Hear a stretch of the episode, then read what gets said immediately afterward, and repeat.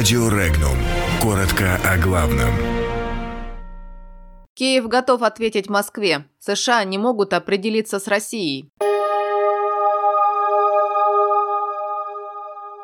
Зеленский не смог договориться с депутатами Рады об инаугурации 19 мая.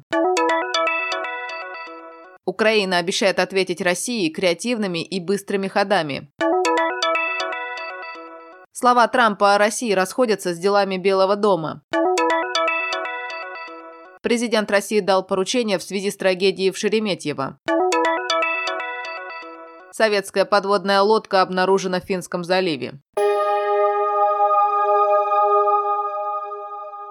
Избранный президент Украины Владимир Зеленский не смог договориться с депутатами Верховной Рады о дате проведения инаугурации. Зеленский настаивал на проведении церемонии его инаугурации 19 мая. Но депутаты из блока Петра Порошенко и Народного фронта выступили категорически против. В дело также вмешался глава Украинского института национальной памяти, который заявил, что назначить инаугурацию на 19 мая – это крайне неудачная идея, так как на Украине это еще и День памяти политических репрессий. Решение Решение по вопросу даты проведения инаугурации будет принято 14 мая.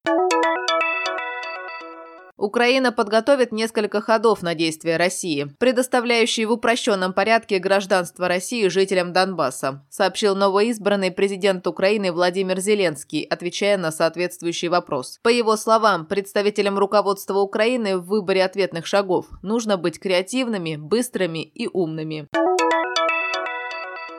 Огромный разрыв наблюдается между заявлениями президента США Дональда Трампа об отношениях с Москвой и тем, что делает его администрация, написал сенатор Алексей Пушков в своем микроблоге в Твиттере. Цитата. «На словах огромный потенциал, на деле бесконечные санкции, угрозы, выпады и враждебные действия», отметил Пушков, комментируя оценку американским лидерам его переговоров с российским президентом Владимиром Путиным. Главе Соединенных Штатов следовало бы довести свой энтузиазм хотя бы до американского посла в Москве Джона Хансмана, добавил Пушков.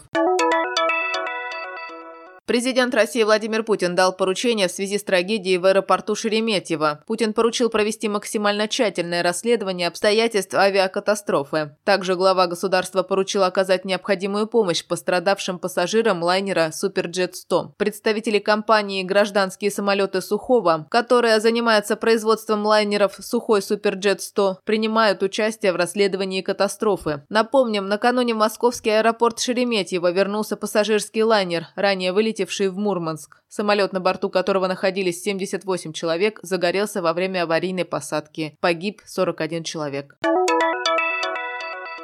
Экспедиция «Поклон кораблям Великой Победы» обнаружила и идентифицировала у острова Большой Тютерс советскую подводную лодку «Ща-302 Окунь». Лодка погибла 11 октября 1942 года при выходе на боевое задание. Сегодня носовая часть почти по палубу зарыта в а корма висит в 4-5 метрах над грунтом. Глубина в месте гибели лодки составляет 67 метров. «Окунь» стала восьмой подлодкой, которую экспедиция «Поклон кораблям Великой Победы» обнаружила в России российских территориальных водах.